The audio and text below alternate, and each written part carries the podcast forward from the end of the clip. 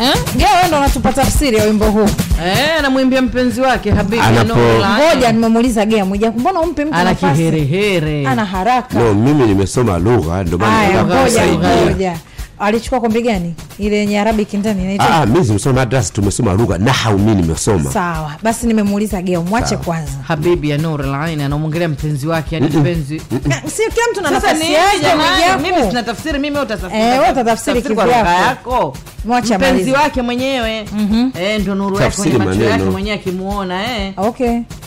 habibi ya nurain habibi ya burhan yani Nini? mpenzi Habibi ya nini? ndani Burhan. mwonekano wako ndani ya jicho langu Eh. uzuri wako ni wa bahari Okay. ya nurain yani ya furkan Mtume. indalhasa undalha yani Yaani ni muongo huyu.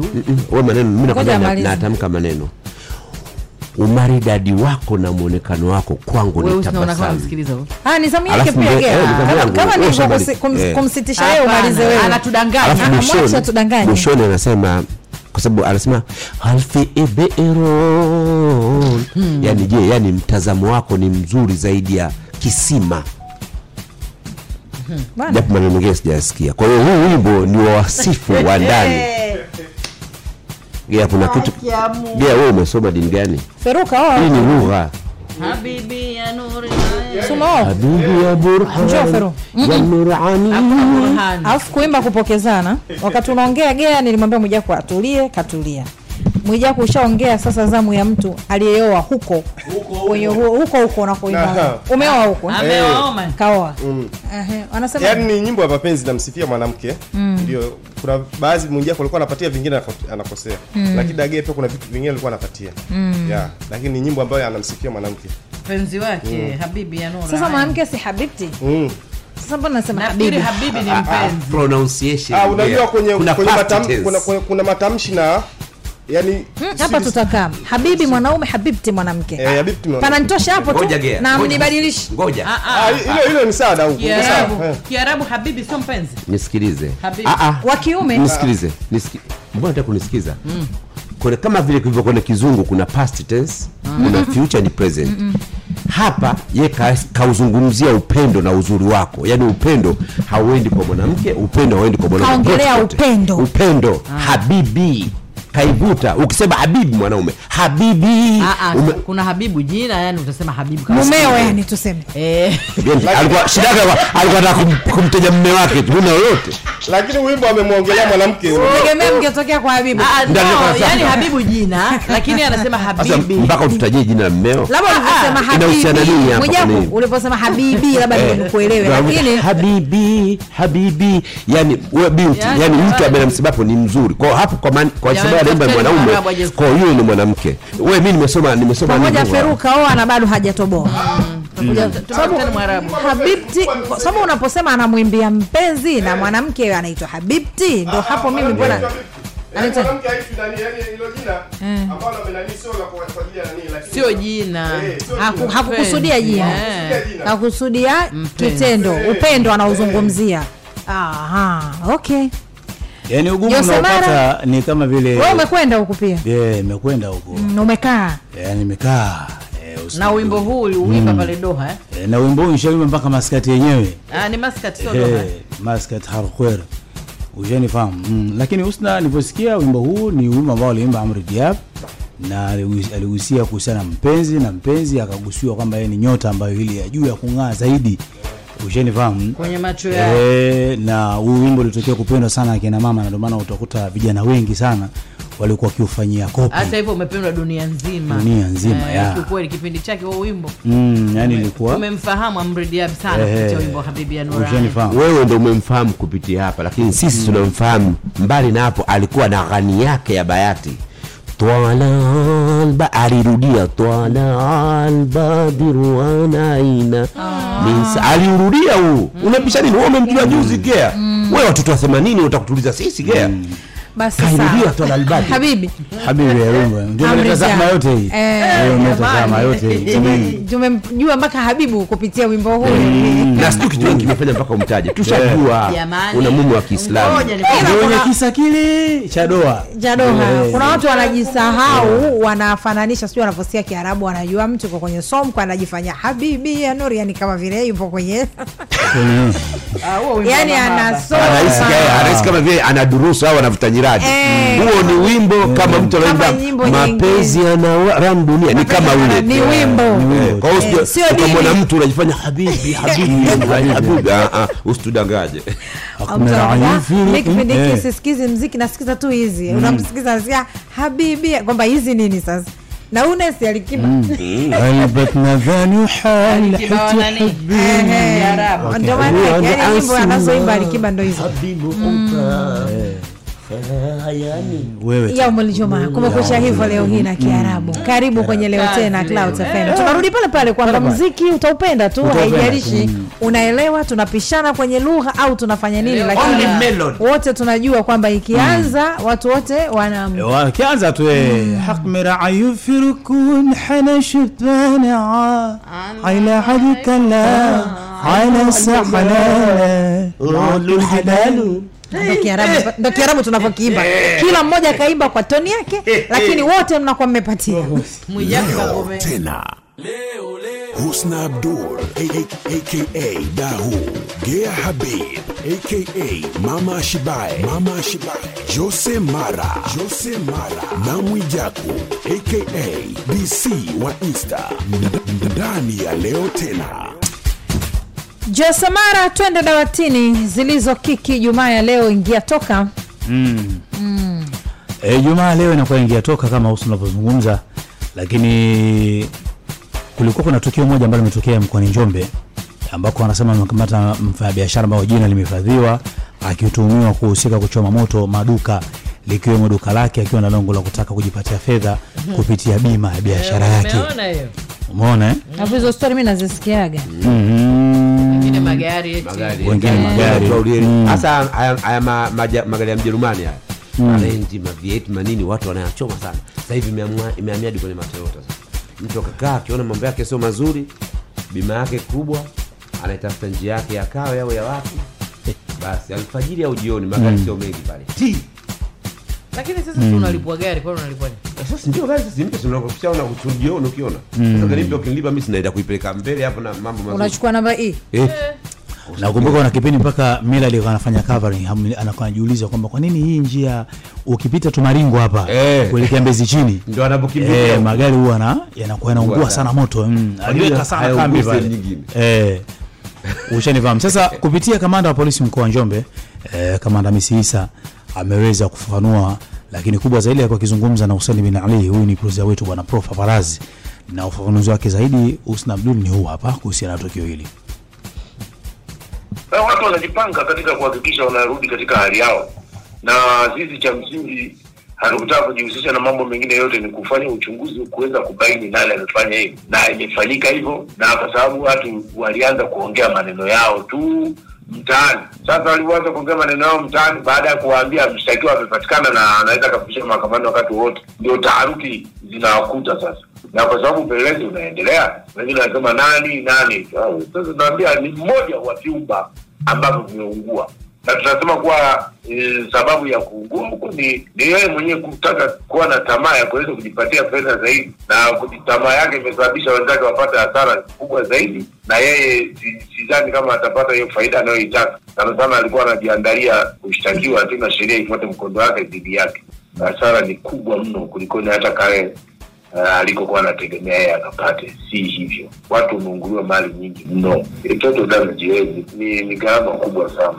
Sasa sasa hivi unaweza ukaona eh, amani kaa imekosekana kabisa, hata huyu mwenyewe ambaye anakama- ame- amekamatwa. Kwa hiyo nakwambia hapa kuna mali za wale walioweka madukani na kuna uharibifu wa majengo ambayo yameungua. Kwa hiyo ukijumlisha, kwa kweli ni kiasi kikubwa mno, cha- na mpaka sasa hivi kuna watu wengine tangu moto umeungua hawajakaa sawasawa, unaweza kumkuta mtu anaongea peke yake tu. Sasa kama wewe utamuoji nini, atakwambia nini? Bado kwanza tuna- tutaweka vizuri tu, itaonekana kiasi kikubwa. Maanake watu wengine, kuna mzigo mpya walikuwa wameingiza. Mzigo umeingia siku hiyo na siku hiyo kunaungua moto. Kwa hiyo kuna mambo ambayo kwa kweli yanahitaji utulivu, wala si haraka katika kuhakikisha kiasi cha mali ambacho kimeungua kipatikane ambacho ni sahihi na sio ambacho cha kukadiria.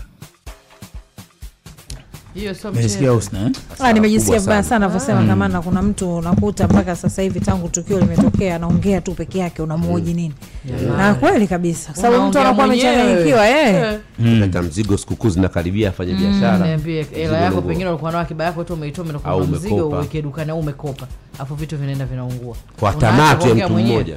Tamaa ya unaongea mtu mwenyewe mmoja. mbona Mm, yani Husna, kifupi yani huyu bwana kama anavyozungumza kamanda, yani kama alichoma kwa maana ya atalipwa na bima yake, basi ule msiba ama hasara yupeleka, kwa sababu ule moto ukiangalia na maduka yanavyoonyesha jinsi ambavyo yalikuwa yakite- yakiteketea na ule moto Mm. sehemu ni kubwa sana, Jamani, yani sehemu ni kubwa sana, waachia wenzie Mm. masikini huyo Yaani, yani na ana mkubwa sana. kesi ya kujibu of course Eh, Ay, Msia umepata kamanda. nini Mm, sasa? kakosa tamaa vyote za Kosa kutaka eh. vyote hii sina yani, eh, yaani ukishasikia ule msemo wa mtaka nyingi na saba upata mingi misi Eh, ushanifahamu Eh. lakini katika ingia toka hatia katika durufu ni moja kati ya taarifa ambayo ninayopewa ni kwenye kubwa ni ile video clip ambayo kumwona makamu wa rais eh, Dr. Philip Mpango akiwa ziarani kule Mwanza amesema hataki kusikia tena barabara za kifungwa kwa masaa mengi ili yeye aweze kupita akisema dakika kumi tu zinatosha ili wananchi waendelee na shughuli zao Mm. ushanifahamu eh? tanzania nzima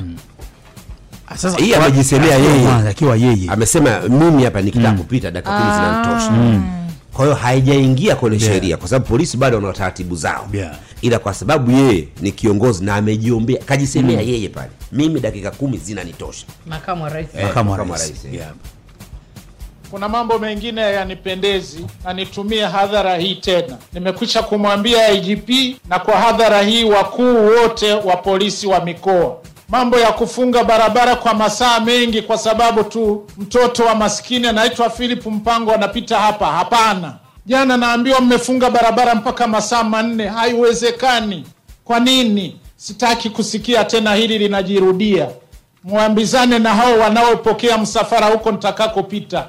Acheni wananchi wapite, kwani dakika kumi hazitoshi, masaa manne kweli. Wanaomba radhi ya dhati kabisa, ndugu wananchi. hekma kubwa sana Mm. taarifa imepokelewa vizuri sana na wananchi kwa sababu tunajua adhabu tunakuwa tunayopata unaposimama barabarani muda mrefu ukiambiwa kuna msafara lakini ukiamba kuna msafara lakini swali linakuja dakika kumi hizo hizo pia zitatosha pia ulikuwa ni mjadala mwingine Ba, yani dakika kumi Husna Abduli kwa maana ya uchache isiwe muda mrefu yani yani tunatumia wameikalia, kama eh, lugha eh, huko. maana lugha. masaa manne mengi masaa Mm. manne mengi yani Hmm. Yaani unaweza kusimama Masaa da- unaweza kusimama dakika masaa ishirini manne au Hmm. ni nusu mengi saa sana ni mengi Tena. sana Hmm. Eh? Eh, nasema muda wa leo tena inaanza Eh, ni mpaka muda na- wote na mpaka inaisha. inaisha Mm. watu wamesimama tu sio mchezo mimi nimependa kwanza hata alivyowakumbusha alivyowakumbusha wajibu wao polisi juu ya hilo kwa sababu hakuna kero kubwa kwa sisi tunaotumia barabara kama unapoambia kuna Misafara. msafara Ni yani kweli. huwa lazima Sio gari mchezo, uzime sio ukiambia kuna mchezo. msafara kuna wale wasafisha njia wanatanguliaga wale kwao ile kwetu kidogo mwenye pia itatusaidia at least Mm. kwa unao sababu utakuwa na pale muda. unajua kuna adhabu nyingi kwa mfano pale kuanza kusimamishwa kwanza sawa unakuta barabara ina makutano mengi lese mm. unazungumzia barabara inayotoka airport mm. kwa mfano makutano si mengi kuna kamata Mm. inaingiza na kutoa kuna kariakoo kutokea huku juu poti inaingiza na Chang'ombe. kutoa kuna changombe inaingiza kwa hiyo sasa unaposimamisha na maana zinasimamishwa zote si ndo maanake mm. pande zote nne. kwenye kuruhusiwa sasa inakuwa gombani ya So goli. mchezo Eh, gombania goli inakuwa tayari kashapita tushakaa masaa mengi kashaondoka Mm. kila mtu ana haraka eh. Eh. kila mtu anataka kuwahi nani anayeruhusiwa kuingia mwanzo hapo sasa hapo ndo pazito mimi nichukua nafasi hii kiukweli nimpongeze mtoto wa maskini kutoka kigoma philip mm.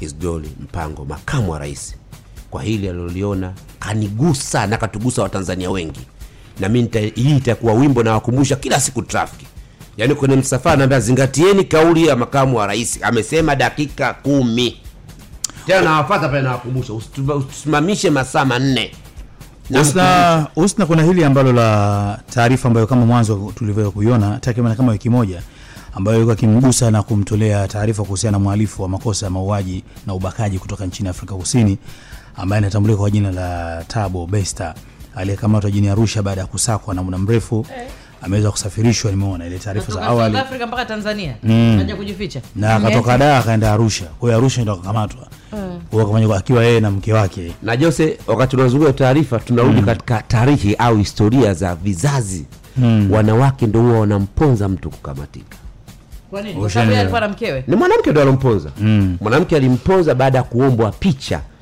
na mtu mmoja Arusha kwa sababu aliwahi kumfahamu ule nafikiri naye mtu wa safari safari Mm. kwenye Akamu- mitandao kwenye wale. mitandao, akamuomba picha labda alimuona kwenye mtandao nini akamuomba picha wapige walivyomwomba picha kupiga nyuma pasi kujua kule pembeni Mume yule bwana kaonekana. anaonekana kwa hiyo binti alivyoiposti tu watu wakazoom location nyuma kule eneo gani Ndo akaja kukamata. anajuta kuhusu ile picha anajuta Mm. kuhusu ile picha na huyu bwana alikuwa anatafutwa kwa sababu kule South Africa taarifa zake zilitolewa kwamba huyu bwana alifariki baada ya kuchomwa eh, kujichoma yani gereza iliungua kujichoma moto gerezani. Kwa hiyo na mwili ukatolewa ikasema ukapimwa kuonekana kwamba ni mhusika Yeye. imari ni yeye. Ushanifahamu? Kwa hiyo miaka ilishapita kama miwili mitatu. Ushanifahamu? eh? Baada ya hapo ndio ikaja kufanyika uchunguzi, ule mwili ukaonekana sio yeye mwenyewe. Ah. Eh, Mwenyewe ametoroka. eh, mwenyewe alikuwa na urefu wa futi sita huyu marehemu wa- ambaye mwili wake ulikuwa umeungua akaonekana na futi tano na nusu kwa hiyo wakaenda mbali katika uchunguzi baadaye akaona kama sio ni yeye kwa hiyo taarifa baada ya kuonekana hivi na si unajua usalama pia wa nchi na maafisa wanakuwa kupe- wako saiti wanapopewa taarifa kama hizo wanazifanyia kazi hatimaye bwana akawa amekamatwa na kurudishwa Afrika Kusini. Afrika Kusini. Sasa tuliona baadhi ya video clip wakati ndio ashafika South Africa, Ah. wanakabidhiwa sasa kwa jeshi la polisi, kwa maana taratibu zingine ziendelee. Husna, wewe ndio ukopo upo mm. E, yani zile ghasia na watu Mm. kwanza watu kwenda kujihakiki kweli huyu bwana haja Ndio, Kwa hiyo yeye. picha ilikuwa inakuja kwa watu wanajiuliza alitokaje tokaje Hmm. ndo watu wanaanza kuibua stori za namna ilivyo kwa sababu mwanamke aliokuwa naye ni daktari kwa hiyo namna alivyokuwa anaishi na namna matendo yake aliokuwa anafanya kumbe kwa kiasi kikubwa ndo aliplay part ndo bwana kutoka sasa watu kujihakiki kwa sababu watu walilia na kuzika wengine walishukuru ambao waliwahi kupata matatizo Yeye sasa ni kujihakiki muuaji. muuaji huyu anakutongoza facebook yani Yaani anakutongoza gea hivyo unajua huyu mwanaume amana kwa sababu ukiangalia lifestyle yake unasema Mm. huyu mwenyewe na alikuwa anafuata wanawake wenye life standard Kwa hiyo alikuwa anaua wanawake tu. Mm. eh, yani mwanamke una hela una gari una maisha mazuri anakutongoza ukisha kutongoza anaku- wewe uta- utamruhusu kuja nyumbani Mm. anakumaliza anachukua mali maisha anaenda Eh. ndio staili yake hiyo na Husna, kuna mwenzetu Mtanzania ambaye anaishi Mwisho eh, wake Pretoria ambaye yeye pia kameweza tuandalia eh, taarifa fupi tu, na hii ni sehemu ambayo alikuwa akizungumza na Huseni producer wetu. Naitwa Clara Komba, nasikika kutoka Pretoria, South Africa. Kinachoendelea kuhusiana na Thabo Bester ni kwamba mara tu baada ya kufikishwa South Africa alipelekwa moja kwa moja katika gereza la Nkosmapulu ambalo liko Pretoria, A- ambapo jana tulitarajia kwamba atafikishwa mahakamani. Alikuwa anatakiwa apelekwe tena Bloemfontein ambako ndiko gereza la mwanzo alikokuwa na kesi yake ndo ilikokuwa inaendeshwa. Kwa hiyo jana na- nadhani kutokana na taratibu za kimahakama na nini, wakawa wamechelewa, wakasema kwamba leo atafikishwa mahakamani. Kwa hiyo mpaka sasa hivi tuna tunasubiria kujua nini kinachoendelea, lakini mpaka muda huu ninapozungumza kwamba bado Tabo hajapandishwa kizimbani na bado hajaonekana kwenye viunga vya vya mahakama hii ya Bloemfontein, lakini kwa taarifa za huyu girlfriend wake Nandipa ama Nandi, yeye tayari ameshafikishwa mahakamani, mahakama hii ya Bloemfontein, ambapo tayari amepandishwa na kesi yake imeshatajwa, ambapo yeye anakabiliwa na kesi ya kusuka njama ya kumtorosha mpenzi wake ambaye ni Thabo Bester, ambapo yeye ndiye alihusika kwa kiasi kikubwa, ambacho inasemekana kwamba yeye ndiye aliyetafuta mwili kuleta pale gerezani, ule mwili ambao uli, ulikuwa unasadikika kwamba ni wa Thabo ambao uliungua. Inasemekana kwamba Nandipa amehusika kwa kiasi kikubwa. Kwa hiyo yeye tayari asubuhi hii ameshapandishwa mahakamani na kesi yake imepelekwa tena mbele, i- itatajwa tarehe kumi na saba ambayo itakuwa ni Jumatatu. ni Clara. Tunamshukuru sana Clara kutokea South Africa, Pretoria, kwa taarifa hii. Na Husna Abduli, nikikukumbusha huyu bwana alihukumiwa 2012 kifungo- kifungo cha maisha Eh, Eh, kwa makosa ya kwa ubaya. makosa hayo ya ubakaji na Mbili na uuaji kumi na mbili. Eh, elfu mbili na kumi na mbili eh. akatoroka akatoroka elfu mbili na ishirini na mbili lakini pia mi ni wasifu makachero wetu wa tanzania kwa namna walivyofanya namna ya kumkamata na kuwasiliana na south africa na wao kuweka utaratibu wa kuweza kumchukua kumsafirisha na kumpeleka tumeonyesha tuna ushirikiano mzuri sana hasa kwenye masuala ya kiuhalifu yaani hatuwezi kusapoti uhalifu ila ndo watu pia wakae wakijua kwamba ubaya una mwisho yani fanya utakavyofanya Ubaya Yani una iko- mwisho. iko siku- malipo ni hapa hapa kwa mungu mahesabu tu yani Eh, mm. Yaani iko siku tu ila sema watu wengi wamesikitika kuhusu mwanamke kwenye hii kwani Eh, watu wamesikia sio mwanamke ana watoto eh, yani ni professional yani ni mtu ambaye angeweza kuishi maisha ya kihalali akatulia kwa sababu alivyohukumiwa mwanamke alikuwa anaishi vizuri mm. sema ndo hivyo muda mwingine mapenzi yana nguvu kuliko breakdown eh, eh, kwa sababu daimu ka, mwa- mwanamama kaamua kuacha kila kitu Kuliko break- kuingia site na stori Mm. yake utaka kujua uzuri ingia tiktok husna na gea utaipata watakwambia kabisa namna alivyoenda kumrubuni mtu wa mochwari kuupata mwili namna mwili alivyouingiza gerezani Ah. Mm. hayo kwa magari. kuna cheni hapa itahusika hapa sasa hapo usa ndio nakuta labda familia mnamtafuta mpendo wenu mnazungushwa leo njoni kesho na kesho kutwa Kumbe watu washachukua kumbe watu wameenda washachokwenda kuzuga. kufanya vitu vingine Ndio ushanielewa yale mambo akina abu eh? Eh, ya heka heka Mm. ya. Abu marehemu. abu marehemu lakini mbali na hivyo kwenye ingeyatoka ijumaa leo katika medani za michezo ni kesi inayomuhusu hakimu eh, hakimu huyu ni mchezaji wa psg lakini professional eh, Ashraf timu yake ya Hakim. taifa mm-hmm. Morocco. unakumbuka alichokifanya Mm, kombe la dunia Ah, paliwika sana Yule, hivi eh, bwana kwamba akiwa akifunga magoli au timu yao ikipata ushindi na kwenda kumkumbatia mama yake mzazi Ah, okay. eh, unakumbuka eh? alitembea Hapo mno tumekuelewa. Mm, ushanielewa eh, alitembea sana yule bwana sana kafanyaje eh, sasa mke wake unajua sasa hivi ametengana na mke wake mke wake wa ndoa ambaye anatajwa kuitwa anaitwa bi hiba abu abubakari ambaye huyu e, mume wake anatuhumiwa kwamba ali, alibaka yuko kwenye tuhuma za kuba, eh, kwamba alibaka Kumbe Ubakaji. hakimu Eh, sio sasa hivi Mm, lakini siku ni za mu- nyuma eh, huko. umaarufu kesi ulivyokuja ndio ndio imekuja. kaibuka Mm, kwa hiyo umaarufu kesi- ulikuwa mkubwa ndio kaibuka lakini siku kwa hiyo eh, sasa hivi ni kwamba mke amesema kabisa kwamba gea subiri kidogo mke amesema kabisa kwamba bwana yuko upande wa mwanamke aliyebakwa yaani mke amesema yeye kutokana na tuhuma hizi- mapema tuma tu zilivyoibuka Mhm. akasema mimi hapa mimi niko najitoa na upande kwa huku. mwanamke mwenzangu huyu ni mme wangu ngoja huo ubakaji walifanya kwa mtu mzima ni sio mtoto Eh, binti ya miaka 24 ah, okay. Eh, akasema- wakati huo lakini kwa wakati huo ambapo wakati huo umesema kabla hajawa star na Mm. kabla tunajua- haja- bado anacheza mpira lakini hajawa sawa maarufu sawa siko kwenye mpira yuko kwenye ndoa na huyo mwanamke au bado Ah, alikuwa bado una uhakika mpaka una mashaka stori ipo unaisoma hapo okay. ushanifahamu eh? kwao alikuwa bado hajamuoa huyo. Ehe. alikuwa bado hajamuoa sasa lakini huyo miaka ishirini na nne Mm, huyo lakini ni mtu mzima mtu mzima eh. Mm. sio mtoto sio mtoto eh. kufanya mapenzi bila Ah, mipaka ya mtu nauliza ndio mbaya. maswali hapa Yeah. Mm. mimi sija- sija- sija- sijasema kwamba kafanya kosa Hajataka walifanya yani maelezo, nauliza Mm. huyo ni mtu mzima Hmm. miaka 24 Ah, unaweza kukuta pengine wenzetu sheria za kwao miaka ishirini na nne bado mtoto hata kujua Eh. kwa hiyo mke alichagua upande kwamba bwana, mimi niko upande wa huyu Anamtetea. aliyefanyiwa ukatili Mm. Mm. mpaka hatima ya kesi itakapokamilika kamili Kwa katengana na mume Eh, kwa hiyo sasa mke naye ndio akaomba sasa bwana kutokana na tuhuma hizi na nini mi Naomba naomba talaka tugawane na mali. tugawane na mali na nini kila mtu aendelee maisha yake Eh. sasa Ustadh Abduli taratibu za mahakama Ana zilipokwenda kwanza alikubali Alikubali. yule hakimu akakubali Alikubali. sawa twende mahakamani kilo safi Eh.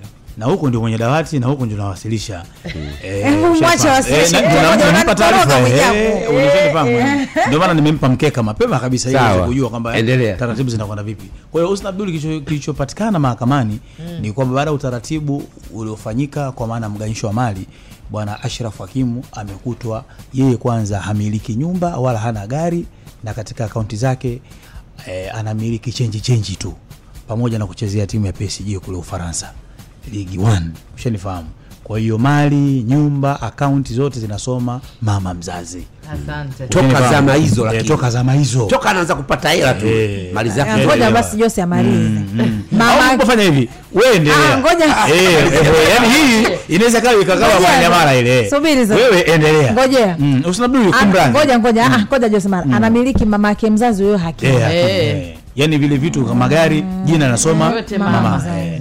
nyumba zile anazomiliki Mama mama Ah, mzazi. eh. Kwa alikuwa maana hiyo- anamwandikisha mama Eh, mama ndio alikuwa tajiri. anamwandikisha mama ndo tajiri mama ndo tajiri. Eh, mama ndo tajiri. kwa maana sasa ule mke pale anakuwa hana anachopata Hana. Eh, mama mwanamke Hmm. alikuwa hajui mali alikuwa anaziona na ndio maana Ah. mwanamke aliingiwa Hmm. tamaa Yosi Ah, ndio maana anamalizia. nakwambiaje wewe chukua kwake yeye eh, kwa sababu Mama. hii ishakuwa Ah, no, ni- nami naongezea Ah, wewe unaamua vipi? huwezi kuvumilia Eh, Mm. kidogo subiri vumilia Aya, japo dakika kadhaa hivyo awasilisha alafu wewe unaingia kwenye kuchangia Ah, okay. moja kwa fusi unajisahau kitu Yeah. kimoja josemara anawasilisha kwanza Mm. Dawasi. sisi Eh. wengine ndio tunakuja Usi ana kuchangia kiherehere. eh, Yaani Ehe. ushaelewa. sasa ngoja amalize Labda wakati kuwasilisha mwingine kwanza. namuelewa kwa sababu Mm. sawa ehe kwa maana hiyo baada ya hiyo kesi sasa unafaa mpaka narudi nyuma Yeah. baada ya hiyo kesi mwanamke kusema yuko upande na mwanamke Huyo alofanyiwa mwanamke, ukatili eh. apewe talaka apewe Apewe talaka talaka, yake yeah. wagawane Mali. mali kwa hiyo hukumu imeona vipi ule Eh. bwana hana kitu hana kitu hata kwenye akaunti yake hakuna hela Mm. Bwana- Kuna change, Eh, change. kuna Eh. change, change. hela zote Kwa hiyo na ndio kila anapambana kitu, mm. Vya mama mama. mzazi.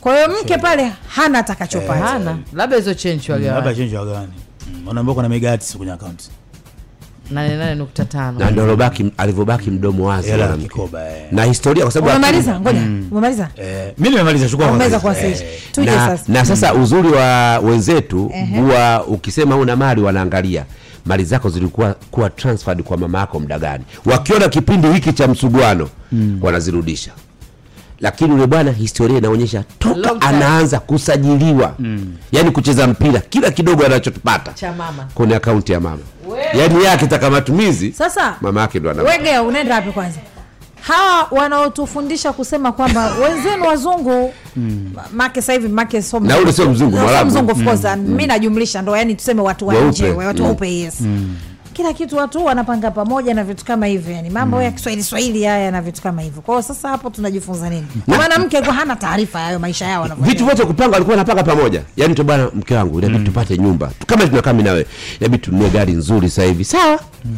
wewe unaletewa gari hii hapa unaitaka lakini kadi ya mama Sasa ina maana wakati gari unapelekewa haiandikwi jina lako, nyumba zinavyojengwa hati haziandikwi, ina maana yule mwanamke haoni. Hapo sasa Sijui, mna- mama- mnaanza kunichosha usikute sasa. labda amefika amekuta vipo tu Ha- hata Alafu walivyokuwepo kuna ustabili, mtu alipata. unajua kwenye wakati una furaha wakati una raha hata Eh. huwezi kuiona eh? Daktari, huwezi Eh, kuelewa. huwezi kuiona mm. Nauliza swali jengine, huyu mama hana watoto wengine isipokuwa hakimu?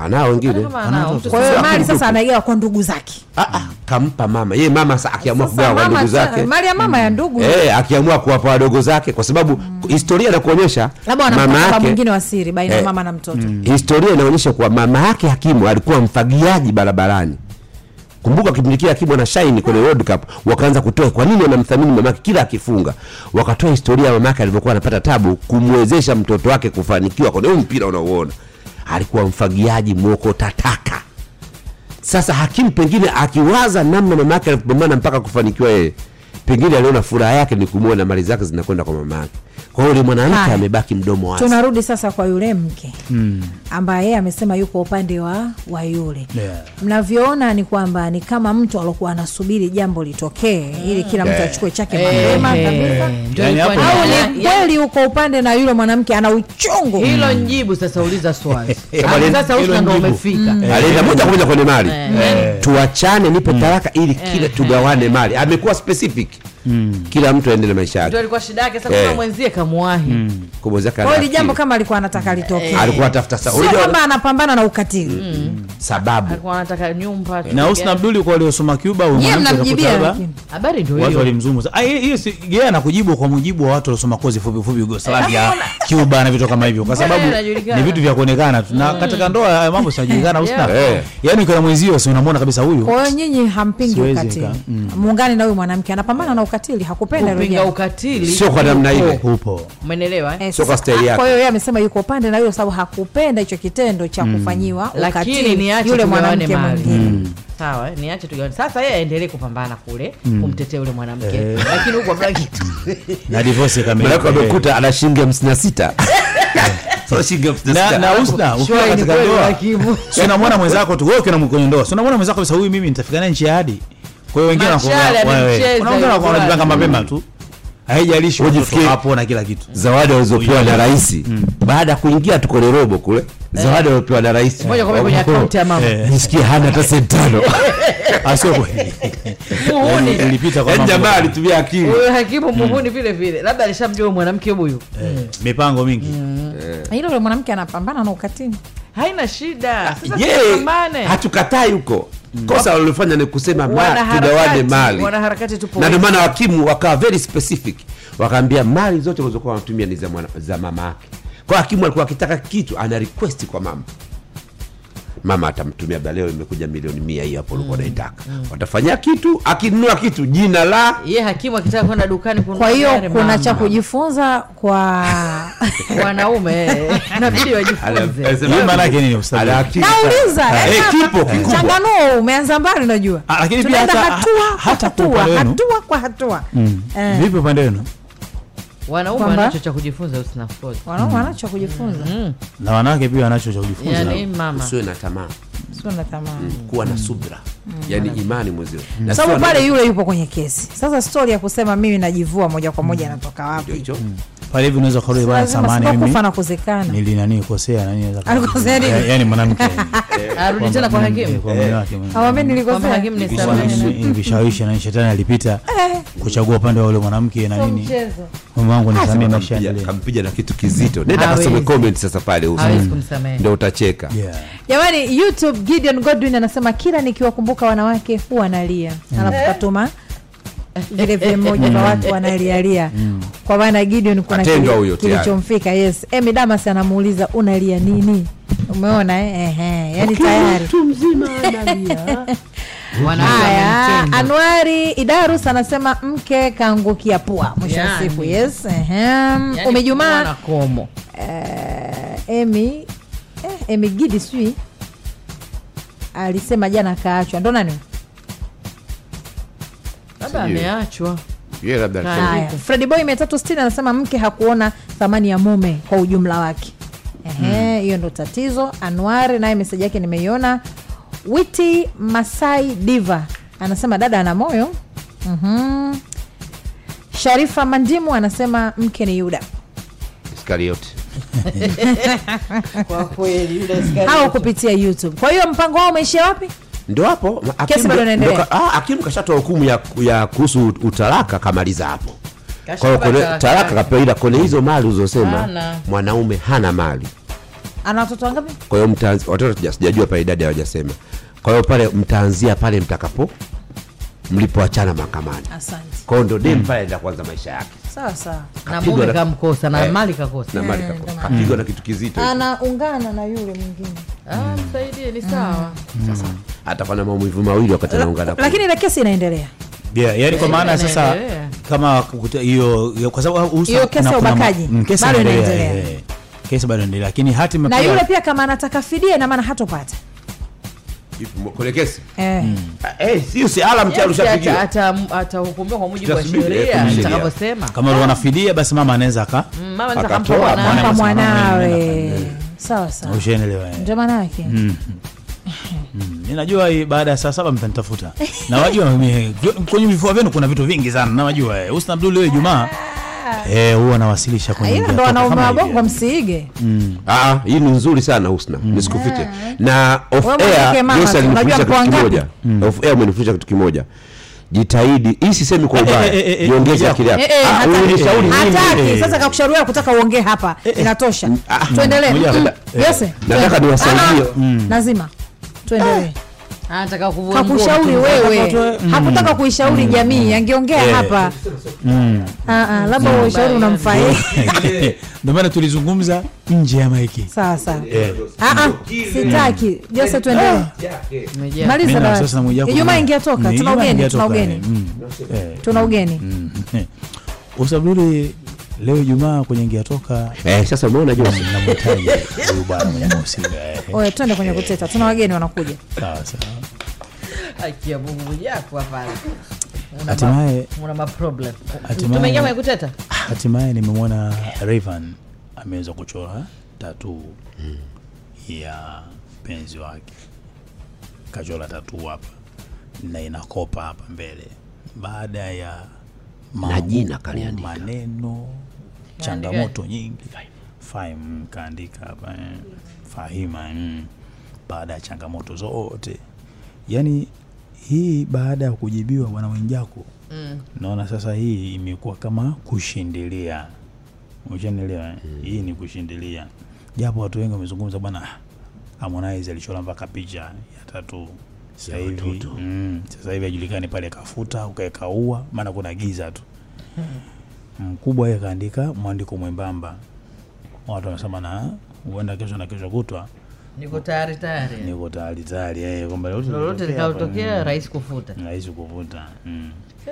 nikasema ah, nikamkumbuka msemaji wa maisha ya watu kwamba ah, moja kitendo cha mkubwa kuandika vile ina maana ndio ni hitimisho la mahusiano mahaba kulemea ndio kumwonyesha yule mwanamke kwamba nakupenda zaidi anampenda zaidi kwamba bwana tusameane maisha shakuja na nini na nini na nini maisha mengine yaendelee au ndio ile kabakaba kesho na kesho kutwa akikuta dunia basi kila mtu achukue chake na mimi kwanza jose ni Mm. kushukuru kwa kwa ku- kwa kushirikishwa kunishirikisha kwenye hili mimi raivani huwa nafanya naye mazoezi siku moja moja anakuja pale kurudiana kwake na mwenziwe mi kwangu ilikuwa faraja lakini leo asubuhi kupitia ukurasa wangu nimemsema sana nimemsema sana kweli kwa sababu anajinasifu kumchora kumwandika jina la mpenzi wake au mzazi mwenzie Faima kama vile ni pole au faraja kwa rudiana naye mm. ukipita ukurasa wangu nimewambia ulichokifanya ni upumbavu hakuna watu wanaotoka Mbeya wanaofanya utoto wa staili hiyo. Kwanza umewavua nguo watu wa Mbeya, hilo la kwanza. La pili nikamwambia mwanamke haombwi radhi au hafutwi machozi kwa kuandikwa jina lake kwenye mwili wako. Ungekuwa unataka kumwomba radhi kwa yale uliomfanyia machafu, wewe ungeenda kupiga goti na kuoa huyo mtoto, ungekuwa umempa faraja kubwa, lakini pia umemkaribisha Mungu kwenye maisha yenu, lakini sio ujinga unaenda kufanya. Nini nimemwambia umeshindwa kujifunza kwa rafiki yako Harmonize. Nani asimjua Harmonize changamoto alizopitia mpaka mguu ulivimba ule wakati anataka ku- kumfuta picha ya mama na mwanaye. Alimweka Kajala na mamake, ile picha ya TBT ambayo anaitumiaga Kajala na mwanaye kuiposti, aliweka kwenye mguu wake wa kulia, sijui unanielewa mm. na alipata tabu kuifuta. Kama umeshindwa kujifunza kwa mwenzio au umeshindwa kujifunza kwa Shilole, anaangaika kuweka maua kila siku kwenye kifua katikati, anahitaji kuweka maua. Wewe unafikiria aliliwa kila mmea anapoliona anakumbuka nini? Ulimwandika mwanaume mwenzangu hapa. Umeshindwa kujifunza kwa nuu kwa hao wenzio kina Castro Dixon, unakimbia pale, ni ujinga. Wewe ungemwoa mwanamke, ungempa heshima kubwa kuliko hicho unachokifanya. Matokeo yake anakuja anaambia Mwijaku, njoo nyumbani tuzungumze, na meseji hapa Husna Abduli kaambia tuzungumze nini? Futa huo Eh. ukiandikwa- ujinga. ukiandikwa na mwenzio kwenye mwili mm, ukiandikwa kwenye mwili huwa unatafsiri nini kupendwa zaidi ama ndio huko moyoni mwake ama tukunogesha mahaba mm. terbaura katika siku ulokosa jibu leo Utoto sijui na ulimbukeni Ujue. Mm. lakini jibu mawazo ya limekusaidia. Mwijaku yaheshimiwe mazuri Ah, okay. ni kweli Gea vipi ushakumchora hata Angemuoa. kwa piko mumewe bwana bana Kwenye piko sana, Habibu, Gea sana kabisa. I love you so much my husband Mm. wewe tena eh. Kasha.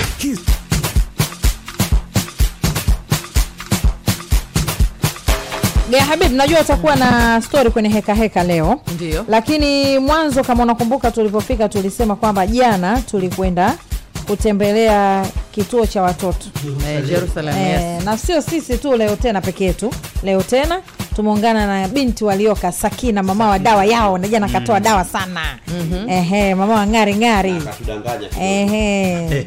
dawa kaitoa jana sakina Na ndio maana- Mm. sharo tunampa Ehe.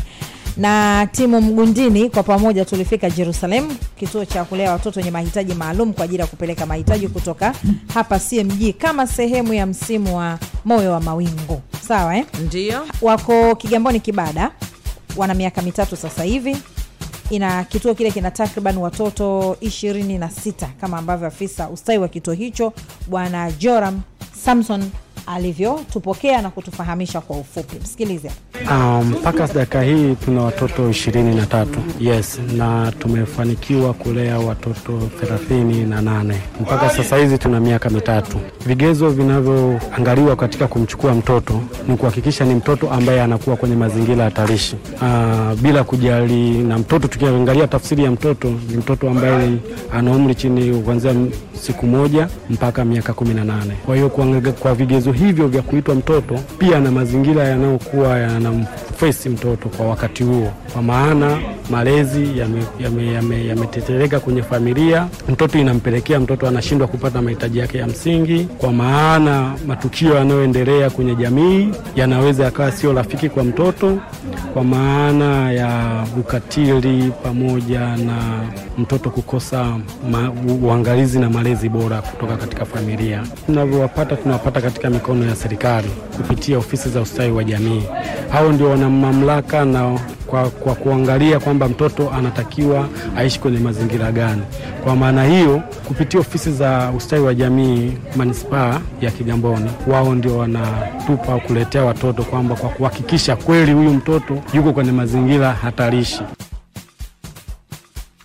Umemsikia? mm Kwa hiyo maswali hapa na pale yakawepo, lakini vile vile ujio wetu sisi CMG pale kwenye kile kituo, Bwana Joram anasemaje kuhusu ujio wa timu hizi tatu kwa pamoja, japo wageni wanaokwenda pale ni wengi.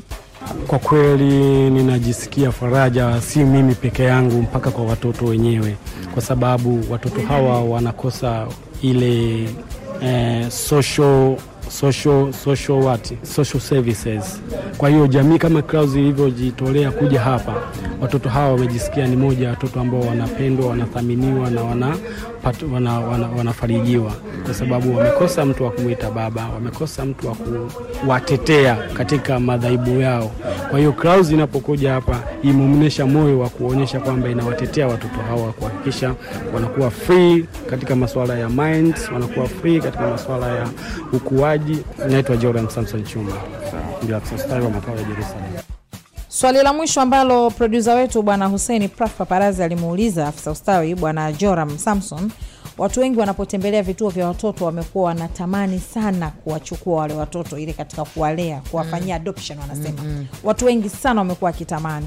Sasa baada ya kufika pale, ikabidi amuulize vipi kama mtu anakuwa anashawishika, anatamani kumchukua yule mtoto moja kwa moja, utaratibu unakuwaje kwenu? Unakuwa ni rahisi au kunakuwa kuna vigezo gani? Adoption ni swala ni la kiserikali. Aa, Ah, kama ni swala la kiserikali linaanzia kwenye mikono ya serikali, Ku- na kwa sababu serikali yetu tunaona ilivyo tukufu, inahakikisha ku- inapenda raia wake kwanza, kwamba inapofanya inapo mtu anapo m- aweka nia ya kufanya adoption inamfanyia uchunguzi, kwamba ene serikali ikijiridhisha kwamba huyu ni mtu salama, mtoto anaenda mazingira salama, mtoto anaenda mazingira rafiki, ndio itahakikisha kwamba mtoto yule anapata mtu kufuata ile mfumo wa adoption, kwa maana kumwasili mtoto. Mtoto kufanyiwa adoption, tunaangalia sifa za mtoto kwa sababu adoption inaweza ikafanywa unapofanya adoption, yani kuna aina mbili za malezi. Kuna malezi ya uangalizi, malezi ya kambo, pamoja na hiyo adoption tunavyosema kwamba kuhakikisha mtoto anakuwa na familia, kwa watoto waliokosa familia, kwa sababu ukifanya leo adoption alafu ukaja ukam kwa sababu ukifanya adoption unakuwa na full responsibility kuwaza wajibu wa kumsomesha, kupata mirasi, kumpa jina na nini. Kwa hiyo mimi siwezi leo kumpa mtoto jina, kumbadilisha ubini wakati ana baba yake. Huyo ni Bwana Joram Samson, afisa ustawi kutoka pale kituo kile cha kulelea watoto wenye mahitaji maalum, watoto yatima wote kwa ujumla, cha Jerusalem pale Kigamboni Kibada. Na moyo wetu wa mawingu ndivyo ulivyotua jana.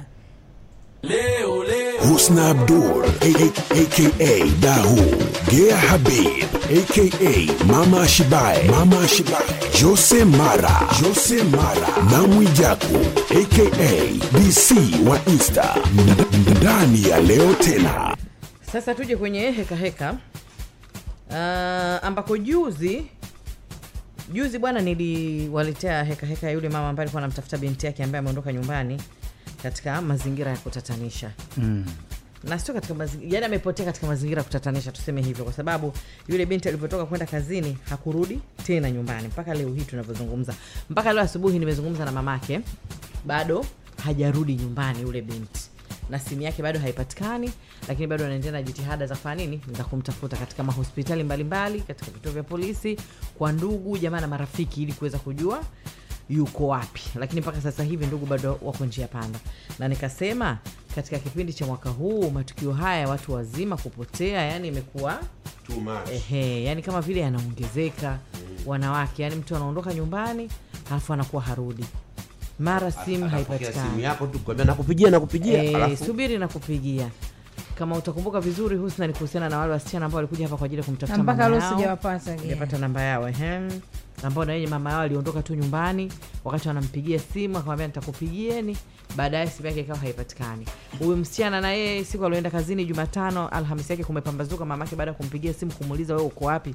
akamwambia mama nitakupigia basi hakupiga tena na simu yake haikupatikana na kuna mwingine naye alikuwa anafanya biashara naye alienda kama kawaida kaamka kwenda kwenye shughuli zake za biashara hakurudi tena sasa tumepata taarifa nyingine tena inayofanana na hiyo hiyo Mm. tumepata taarifa hiyo tena inatu- inayofanana na hiyo hiyo ambapo tumepokea ujumbe kutoka kwa mdau wetu huyu yeye anaishi kibaha ambaye yeye hajapenda jina lake li- litajwe lakini yeye amepotelewa na mke wake umenielewa eh? Ndiyo. mke wake na yeye amepotea katika mazingira hayo hayo ya kutatanisha kwa sababu anasema kwamba alikwenda na mke wake bukoba kwenye msiba walifiwa huko kwa hiyo alivyokwenda huko uh, baada ya maziko mke wake yeye akawahi kutangulia kurudi huku wanaishi kibaho sasa wakati anarudi huku ndio mke wake hakufika nyumbani lakini ukiangalia ni huyo mke wake ni mwalimu sijui umenielewa ni mwalimu wa shule ya msingi yani ni mtu ambaye ana ajira yake ni mtu ambaye ana watoto wake na ni mwanamke mkubwa tu sio kwamba kusema labda msichana amefanya nini amefanya nini hapana ni mtu mkubwa kama hivyo yani mwanamke mkubwa mwenye kujielewa na ni mwalimu sasa haja- hawajaelewa mume yani katika kufuatilia mke wake ndo hivyo hajafika nyumbani mpaka leo tangu alivyofanya nini alivyoondoka sasa tumsikilize mume ambaye ana maelezo zaidi kuhusiana na tukio hilo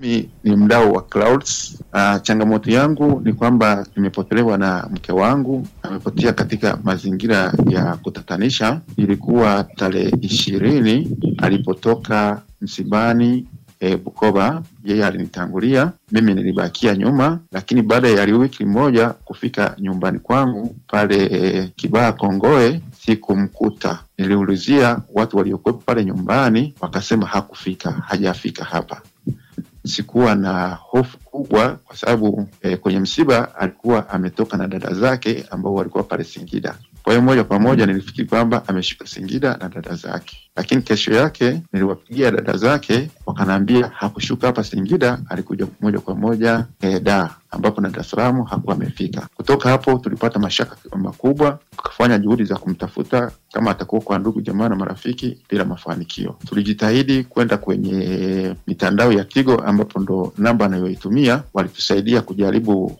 kutuonyesha movement yake au mwenendo wake tangia anatoka nyumbani. Ilionekanika kutoka kwenye ule mtandao wa Tigo alishuka e, Tabora sehemu inaitwa Nzega akawa kwenye akaenda sehemu moja inaitwa Ndara. Pale Ndara alikaa kama siku mbili, ya tatu ndo akatoka. Mtandao umekuja kuonyesha alikuja kushukia Kiruvya.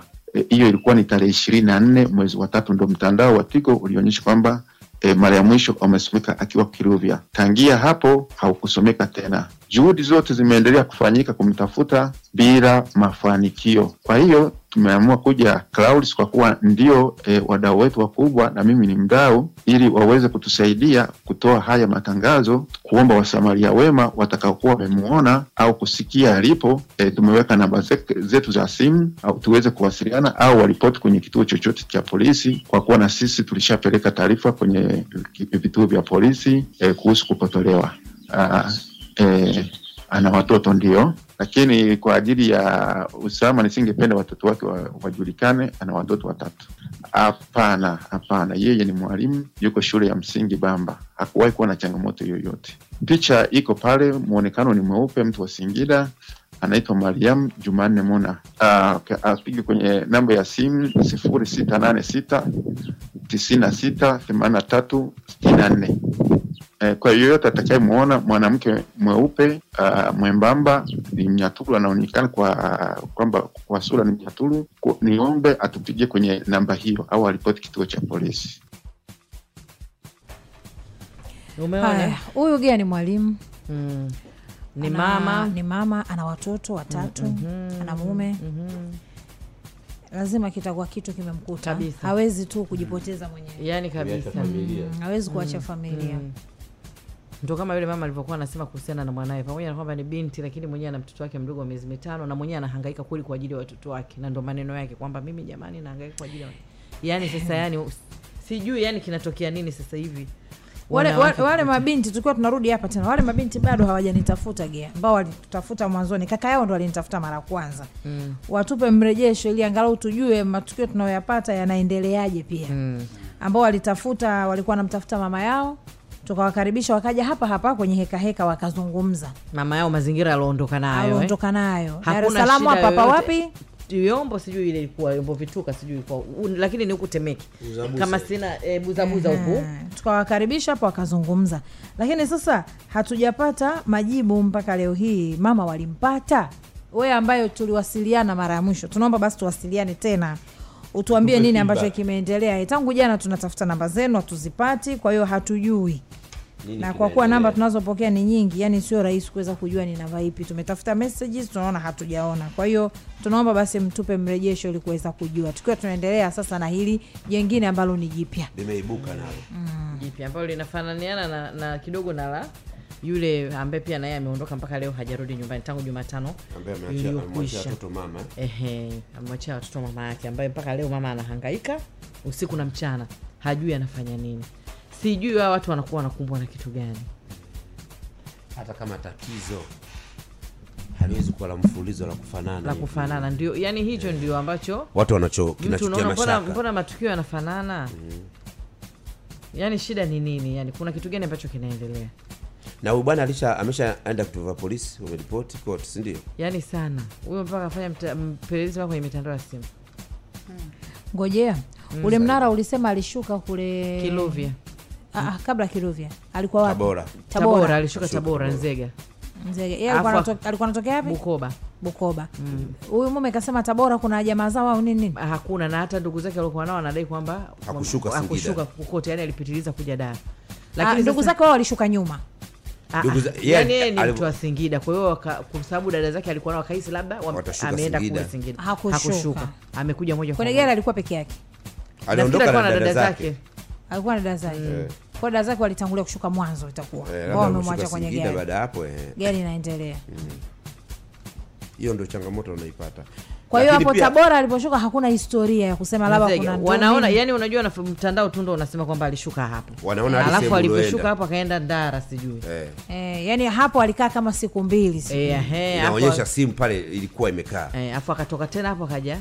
Kiluvya da akashuka, ndo kuanzia hapo ambapo mawasiliano kwake ndo huko huko Kibaha kibaha lakini sio kiruvya Mm-mm, Kibaha ndo anapoishi na ni mwalimu Kwa Mm. Kwa baada ya hapo ndo kuonyesha hajaonekana kiruvya ndo tena. hajaonekana Mm. siku ya ngapi saa inafika tarehe ishirini ndo ametoka Bukoba, tarehe ishiri na nne ndo anaonekana ameshuka Kiluvya kwao mpaka leo leo tarehe ngapi? Eh. leo tarehe kumi na Kumi na nne nne hizo. Mwananane hizo. nyingi sana ishirini. nyingi sana Mm, na mtu Malaki. ambaye ana watoto wake ana kazi yake na mume wake na maisha yake, yani inakuwa sio ni kawaida mwalimu mm. hata kama ndo tungesema tuzame kwenye sema kusema na amekimbia huwezi kukimbia familia Ah. watoto wako una mume unaishi vizuri hata kama ndo changamoto hawezi kufikia huko Alafu yani unaona kama ni matukio fulani hivi ya mfululizo ya kufanana. Mm. Sasa kuna nini? Na ndio maana mi nawarudia wale walotutafuta siku ile wakaja hapa Mama yao aliondoka wanatafuta mama nyumbani yao tupe kama mrejesho walifanikiwa tupate mrejesho kama walimpata tujue walimpata vipi kuwaje na alienda wapi na nini na kilitokea nini kilitokea, labda kama yeye alipatikana pengine na Nitemeke historia wale. Eh. Eh. yoyote buza, sijui ombo ile ilikuwa walikuja wawili hapa na kaka yao kama Eh. na historia yoyote anaweza akasema mama labda nilienda huko nilikutana na hichi na hichi na hichi